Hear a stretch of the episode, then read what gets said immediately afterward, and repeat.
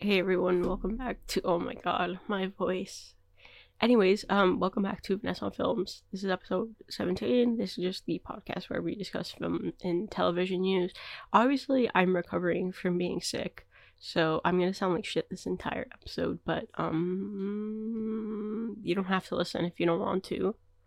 But anyways, um I'm gonna try not to like edit this just because I don't I'm I don't think I have time to do that this week. But anyways, um yeah, so it's probably gonna sound awful. I'm saying that as if my other episodes are like best editing, you know, um best editing award, but that's not the truth. Um so yeah, uh basically like the reason I didn't have an episode last week is because um I had to do something on the days that I usually like record and edit. So I was just like well no. Um and and I, I was i was debating whether to like change the kind of like structure of this podcast. Um but then i decided not to. And yeah i don't know. I just decided to just stick with like sharing the news and stuff like that because obviously that's kind of what i've just been doing with this podcast. But like yeah i was gonna I was gonna change it a little bit, but then I decided not to, and I decided to stick with what I've been doing. And yeah, so that was kind of like what I was gonna just like take a break um from yeah, like the, the making a new episode until I figured out what I wanted to do. But um yeah, I decided not to. Also like I got I, I usually record on Tuesdays and I got sick like Tuesday night, which is the so I I didn't like skip an episode last week because I was sick. I actually like skipped it because yeah, because of what I just said. So anyways, yeah, um so sorry about my voice, I guess, is what I'm trying to say. As for the um opening rant portion of this what of this um of this episode, honestly like I usually start out with something that can kind of maybe connect back to a piece of news but i didn't really like want to do that this week um because i had a i had a like a question to open with and then i kind of like i was trying to find news that connected to it and i don't think i found anything. So anyway honestly like my opening like rant i guess we can say is definitely going to be about Letterboxd today. Honestly like i love the app. I use it all the time. It's definitely a great way for me to again keep track of like the movies that i watch and if you look at my Letterboxd, um, which is Vanessa on Films, obviously, it's it it obviously like only shows the films that I've started watching from the first day. Like I haven't logged or like added films that I watched when I was younger. Like I started it sometime in like April, I think, 2020. So that's obviously only like what you're seeing on that account. Um, there's a bunch of movies that I haven't you know, logged or whatever because I watched them years ago. So I'm not the type of person to like add or not necessarily log, but just like add every single movie I watch. Like I don't do that. But anyways, um yeah, I I really like the app. I just don't necessarily the community aspect of it is very weird because everyone is obsessed with like judging the way people use the app and I think we need to stress the fact that this is literally just like a social media app. Um, it's not the New York Times. This is it. We're not here for like philosophical debates or like an- analytical readings of these movies. I mean, if you want to use it that way, go ahead. And I'm sure a lot of people would appreciate it. But for the most part, people are just here to log the films that they watch, maybe make a comment or two about them.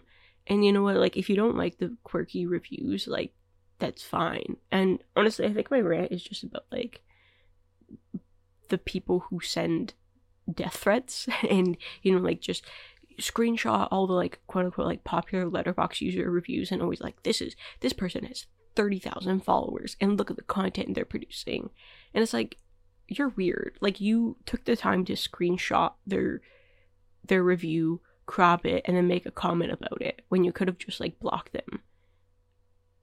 I don't know. Like to me, you need to move on. And honestly, like a lot of it stems from jealousy. Like I've noticed that like a lot of people are mad about the Letterboxd users who have 50,000 followers because they think that their reviews are lackluster in comparison to theirs, which I don't know how to tell you this, but you're probably not a very good writer anyways. So to just be jealous that someone has more followers than you because you think your reviews are better honestly says a lot about you. I think that if you're like so obsessed with what you are producing for like a, mu- a movie, a movie reviewing app to the point of hating someone that you don't even know because of how they decide to use the same app is actually crazy and honestly like I think that kind of just proves that you don't know how to write either. Um is anyways, but um I don't know. The point I'm making is like if these people like piss you off, just block them. You don't have to follow them. Also, like the whole concept of wow, these people write two sentence joke reviews and they have this many followers. What has the world come to? Like, if you want film reviews that are like in depth, go to like Variety or whatever, or go to like a site that actually produces that. That's not necessarily what Letterboxd is for. Letterboxd is for like you can use it however way you choose. I don't think there's like a contract that you sign where it's like you have to write at least two paragraphs. I don't know. And also, like, most of the people that I'm thinking of that people hate do write longer reviews. You guys just don't pay attention to them because they annoy you. And since you don't like them, you're not going to pay attention to that because then you'd be wrong. But, anyways, um, my point is just use the app how you want and like stop being annoying.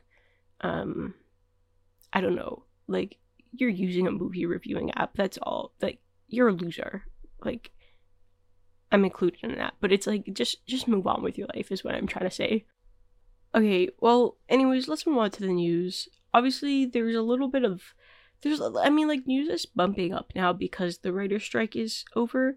So a lot of like writers and directors are talking about the films they're working on. Of course, the um, actor strike is still happening, and obviously we send solidarity to them.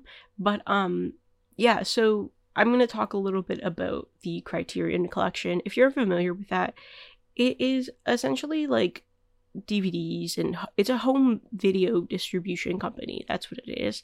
Um, they're American, but they focus on basically um, restoring a lot of older films, but also licensing and distributing uh, even contemporary films. So it could be like international cinema uh, newer films, older films, cinema that actually like sorry, I think I just moved my mic, hasn't really been like distributed properly, quote unquote, properly before. So what they do is like they gather them, restore them, make sure they are, you know, being taken care of.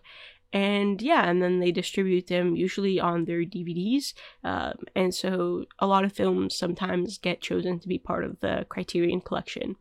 What I like about um, the Criterion collection is that a lot of films that are on streaming services that are considered I don't want to say important, but you get what I'm trying to say with that word. Like they are considered uh, classics or just yeah. I think I think Criterion itself uses the word important, but anyways, yeah.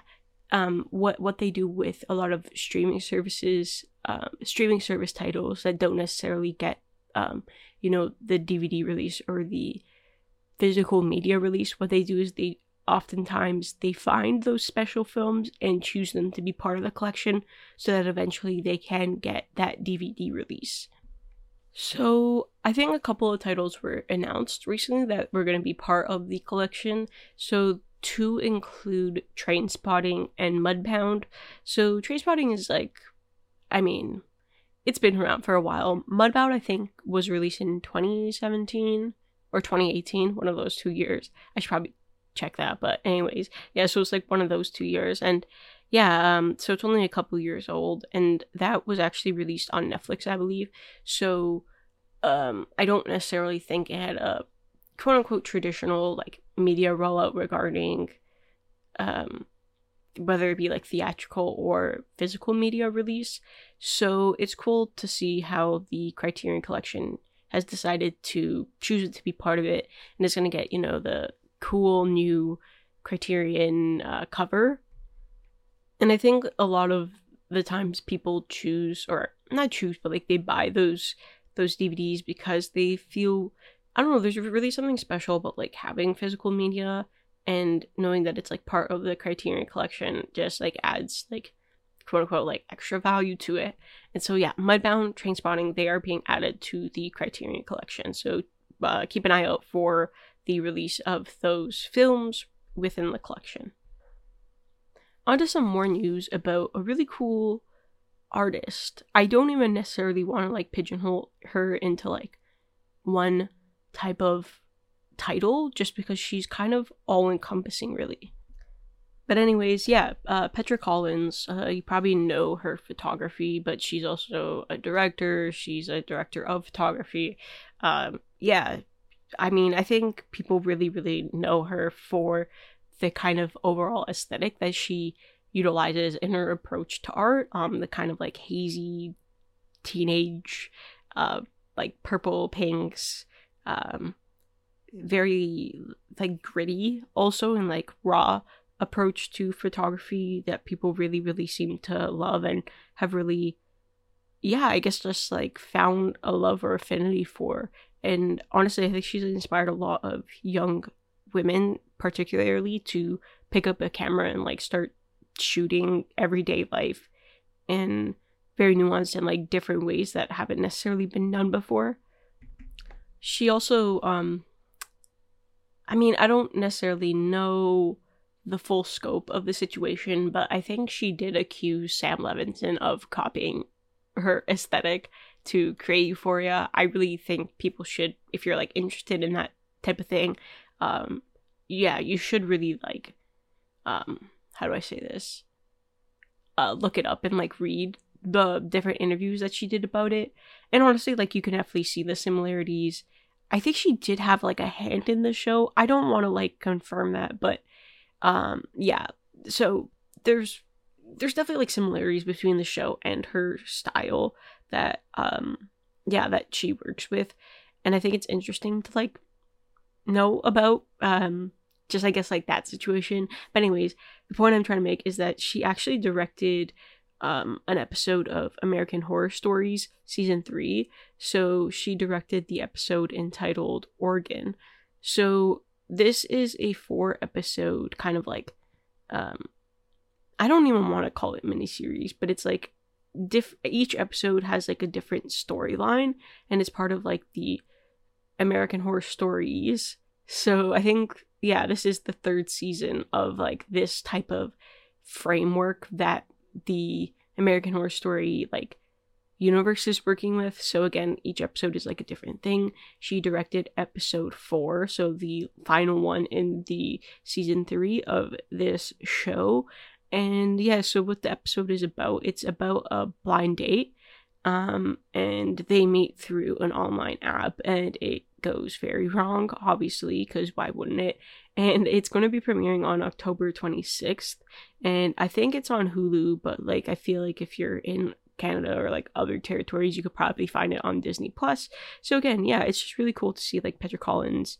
Um, she's worked as a director before, specifically in music videos, but I would actually like to see her like branch out and do more like television and film because I feel like she has such a vision that's really really strong and it's definitely like I don't know. I feel like if she could like establish herself in film, it would be really interesting because she does have this this style that's like so connected to her um, that would be just yeah um, really really cool to see how she utilizes that in like longer forms of medium media sorry moving on to some more news that kind of I don't know, like when I saw it, I immediately just like started nodding like the Olivia Wilde gif. Um, just because like I don't know, I've spoken about this film before and it's so good. Like I can't say enough good things about it.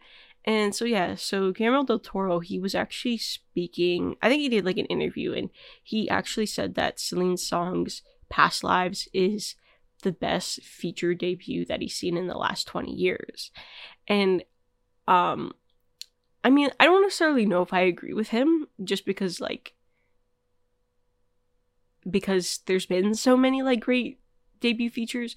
But I think the point I'm the, I don't know, like the point I'm thinking of, or like the point I'm trying to make is that it got a lot of people talking about like debut features, and honestly, like whether you agree with them or not, you have to agree that like the film is really, really great. And I don't know, man, like I honestly want to win original screenplay so badly at like all the awards this season. But yeah, so um yeah, um, he, that's what he said. He said that it was like the best feature that he's seen in the last 20 years. Best debut feature, I should say. Celine Song is actually currently working on her newest film. and I believe it got kind of like um I'm forgetting the word right now. Interim agreement. That's what it got because um you know the actors are still on strike, but I guess because it is co- kind of like a quote unquote like indie film, like it has a smaller budget, they're going to be uh, allowed to work on it and act, etc. So yeah, she's currently like working on her new film, and uh, that's just really really exciting. I think she is really established. She is going to establish herself as kind of this auteur, um, and I'm just really really excited to see, yeah, just like her career and um Past Lives. If you haven't watched it, go check it out because it's really, really great.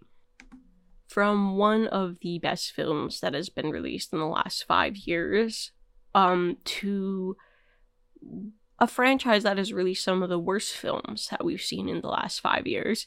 Um, I'm sorry, I, I just can't do it anymore. But anyways, um, so Kevin Feige, you know, the brilliant mastermind behind the MCU, anyways, um, he said that he was doing like an interview and he was like, Oh yeah, um, you know, even though we have 32 movies and he didn't say this, but there's like a million TV shows, he says that like even after 32 movies, he feels like the MCU has like barely scratched the surface.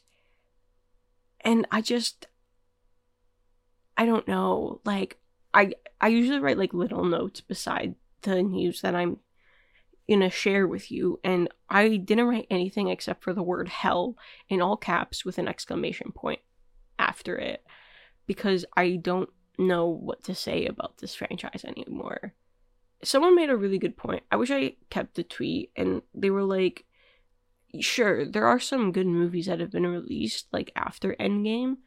Um, and you know, a lot of them still make money, but he's like, you named the movie Endgame and you still expected people to care about it after.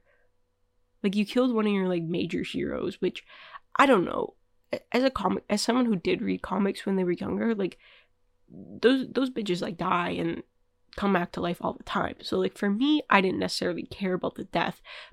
But yeah, like you built up this like huge event and you called it Endgame, and then you're like, actually, we're just yeah, you know what? We'll we'll continue making movies after this. What do you mean? Like I don't know. Like I I, don't know. Like you know what? If you enjoy this franchise, go ahead, continue enjoying it. I I don't think anyone is going to like hate you for enjoying this franchise. It's eh, eh, I don't know. I'm a little I. Hmm. I'm a little rude. Like if you say that you could still like here's the thing. When I was like 14, I loved these movies, but now I realize like a lot of it was just connected to me not knowing anything about film or like having having not like branched off into like watching other things, you know? Like I was still very much like a baby cinephile at that time and I didn't watch a lot um, you know, except for like this kind of crap. So a lot of them are pretty decent films. Like I think like The Winter Soldier is genuinely like a great like thriller like action film but like everything else i don't know. It's kind of like just like buttered toast like sure i don't know. Buttered toast slap maybe i shouldn't have say, said that. That comparison doesn't make sense. Apologies to buttered toast. Um i'm trying to find like a food comparison. Um okay, maybe okay, let's not let's just forego the food comparison. I'm just trying to say like there are some good movies, but like for the most part, like when I look back at them, I'm like, why did I enjoy that? And it's like, oh yeah, I was 14. I didn't know necessarily anything. And I guess like it's just kind of like hard for me to imagine or like take in the fact that there are like adults that actually still care about the 40th movie in this franchise and like they still care about this franchise or just like comic book movies in general, but just because like they've been so meh, like I don't know. There's like a whole world out there of film from around the world. Like literally there's a whole world out there that I don't know why we still need these movies or if we even needed them to begin with because they've just drastically changed the landscape and viewers viewing habits literally Um, so all I'm saying is like, I don't know, maybe watch something that you probably wouldn't, and you'll probably see that you're missing out on a lot. Anyways, yeah, so Kevin Feige, he said that like after 32 movies, you know, they've barely scratched the surface, but mm, I don't know. I wrote hell, so I don't I don't even know what I meant by that, but I do. Anyways. Um well, yeah, uh, let's move on to some news about Abbott Elementary season 3 it's gonna have less episodes than season two. So season two, I think, had like 22 episodes, which is like kind of like a really rare thing that happens nowadays. Like, I don't think even regular network shows get that anymore. So it was really, really great that we brought back like the longer season with you know guest stars, and yeah, I guess I'm just like thinking about how that's not something that happens nowadays. Like the longer seasons, um the fact that it felt like we could grow alongside these characters just because we had more time to spend with them really um so yeah anyways season three is actually gonna have less episodes than season two just because of the strike and how that affected like scheduling so yeah the strike affected like airing schedule and also like abc has to find what it has room for on their schedule. So yeah i guess they're in the process of writing season three right now but unfortunately it's going to have less episodes. But nonetheless like i don't necessarily think it's going to have i don't know. I don't think it's going to drastically be different but um i mean i'm hoping it's not. But anyways like yeah season three less episodes. Hopefully for like season four it could get back into that like 22 episode groove. I actually wish like more shows would just like adopt the longer season like i if you're a mini series, fine, but it's like if you're a regular show, you should not only have like eight episodes. But anyways, moving on. Um, yeah, so two more pieces of news. So let's talk about Francis Lawrence. He is a director, and he directed uh, the.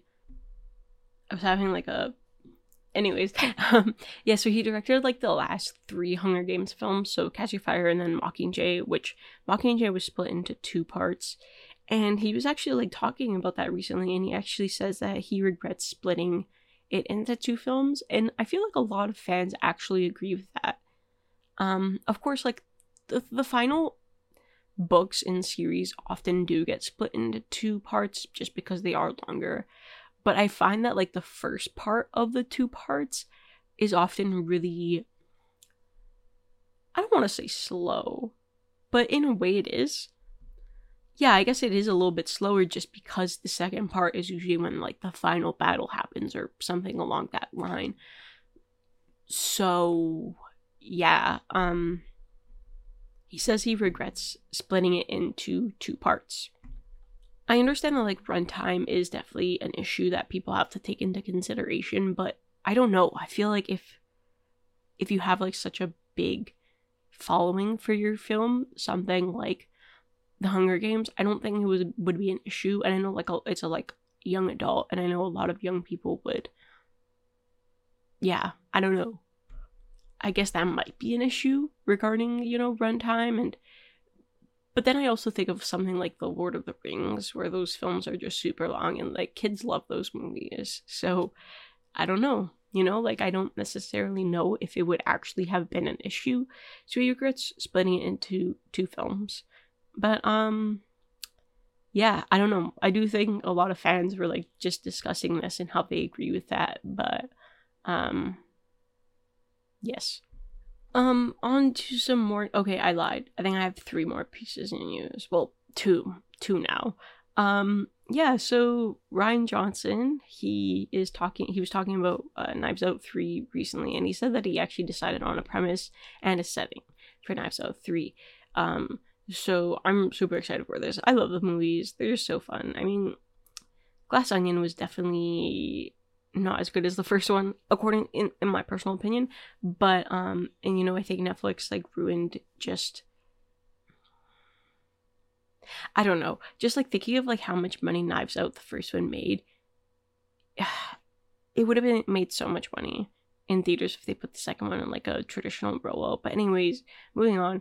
Um, so he said that it's coming along and he said, I obviously couldn't work during the strike, and now that it's over, I'm diving in full force. So it's just exciting to have this news regarding the franchise and to have, you know, Rian confirm that he's working on it, but like more so that he actually has the premise and the setting. And I'm super excited to see that because, um, yeah, just knowing that like Benoit is going to be like focusing on a different mystery each time and it's going to probably be taking place taking it's going to take place in like different you know settings every time.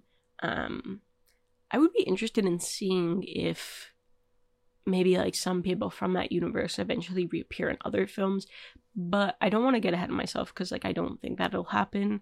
But anyways I'm, it's just really cool seeing how like Rian has really crafted this unique original character in benoit and just yeah being able to i don't know just being able to like be in this universe with that type of character is just so fun and i'm glad that this franchise really does exist all right um this is definitely like the last piece of news that i have but there was a new well i should say the first poster for eileen uh dropped so this is the film that is based on the book of the same name by Ottessa Moshfegh. So there was also a trailer that released, but the t- by the time I'm recording this, it hasn't dropped yet.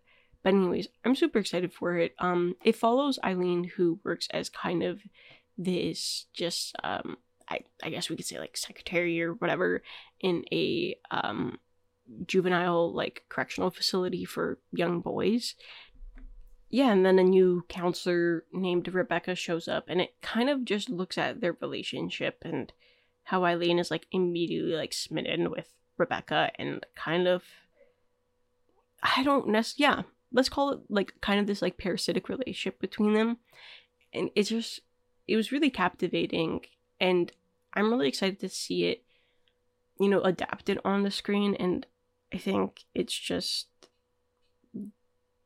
I don't know. Like I'm I'm really excited for it. So Thomasin McKenzie is playing um Eileen and then Rebecca is being played by Anne Hathaway. So it's just like two really talented actors, you know, leading this film.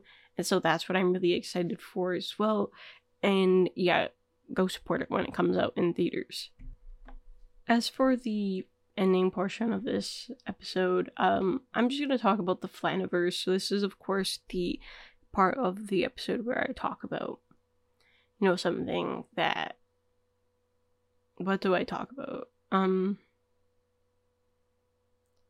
yeah, so just like something I hate, love. It could be something that we don't necessarily care about. It's just like a film or a TV show that we want to rant about.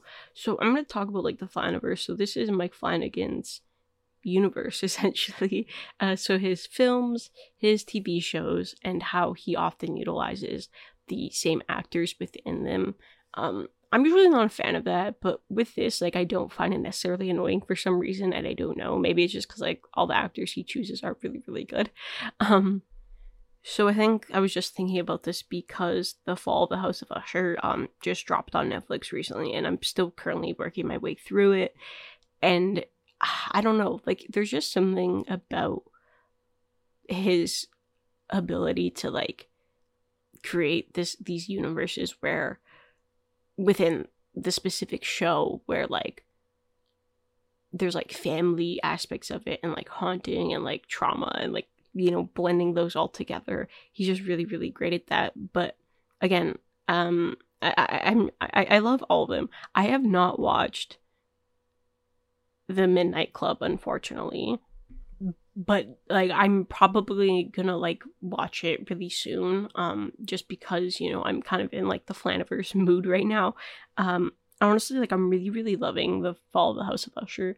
I actually have no idea what's going on though. Like i'm avoiding spoilers at all costs. Like i know obviously like i mean you watch the first episode and it's about like how his uh children are dying uh how um yeah roderick's um uh kids are dying, but it's like I don't know. I I'm just I'm just like really captivated by, by it right now, and I'm really excited to see like what the quote unquote like end result is.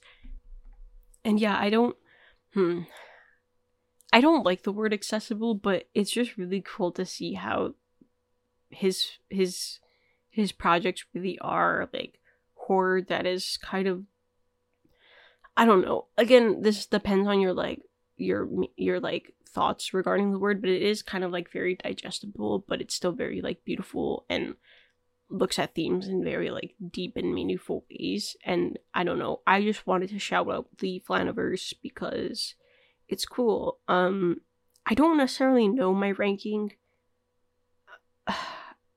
I really am like a Bly Manor girly, but like Hill House was just so good. And it's like kind of hard to top it for me, but I don't know. And I do think Midnight Mass, a lot of people tapped out of it because it was slow at the beginning. But the thing is with with Midnight Mass, the payoff is so good that it's like you have to stick with it. Um that's what a lot of people say and I totally agree with them on that. And so anyway, yeah, just like check out all his movies and his shows and uh, the Netflix shows are just so good, and I'm excited for the Midnight Club. I haven't watched it obviously, but um, I'm excited to get to it eventually. And uh, as for the film that is dropping this week, and that I want to like shout out, so Killers of the Flower Moon, it's finally here. It's going to be releasing this weekend, and I'm just super, super, super, super, super excited for it.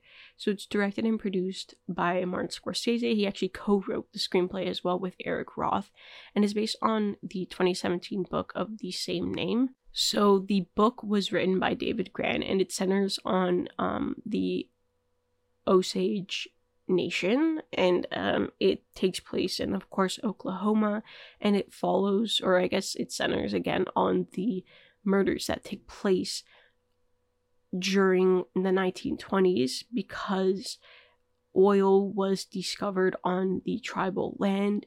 And um yeah so it follows kind of just the narrative of that. And i think i don't know like scorsese was talking about the importance of this story and how it needed to be shown on screen and I really really agree with that. I mean like I've heard really great things about it. Um I know it is like 3 hours and a half, but it's like if you have the time like please go watch it and go support it and um I don't know like we need this is like so sad, but it's like I don't know, Scorsese talks about like his mortality a lot and like how he only has a couple more films left in him, or maybe like one or two. So it's like this is like one of the final films we're gonna get from him. So it's like if we can, like let's just go and support this movie. Again, I know it's three hours and a half. I'm probably gonna have to take like multiple bathroom breaks, but it's like I don't know, like I'd rather just like go and support it and watch it and like not yeah, like not worry about the timing of it. And I understand like three hours and a half is like a long time. Like it is like it is a commitment, but it's like, you know, if you can watch like three hour long shitty movies in the theaters, you can watch this. And again, it is a really important story that needs to be told. Lily Gladstone's supremacy. Um I actually have a tweet in my drafts about like certain women and how if you like yearning, you have to watch certain women. And her performance in that film is so heartbreaking. Um, I just love it so much. But it is it it took me a while to recover from that film. Um, but anyways, I'm excited to like see her get, you know, recognition on a wider scale. I don't know, like she's always been really cool, and um, yeah, I'm excited for this and maybe like award season. But I don't know. This year was such a good year for movies, and we are so lucky. Like what a time, you know. Um, I'm really, I don't know. Like this film did cost a lot to make. It probably has to make like. F- I don't know, like maybe like 500 million even just to break even. And I don't necessarily know if it's going to make that much money, but I don't know. Maybe if Taylor Swift like says, "Hey guys, watch my concert movie and Killers of the Flower Moon on the same day," people will do it. Um, but I don't know. Like again, two hundred million dollars is crazy money for a period drama. But anyways, whatever. Um, thanks for listening. Oh my god, my voice. Um, you probably tapped out like two minutes in just because of how annoying my voice is. But anyways, I'm probably not gonna edit this. If it sounds bad or if there's like glitches, I'll find out eventually when I listen to it. Um, when it drops. But anyways, thanks for listening. Um, bye.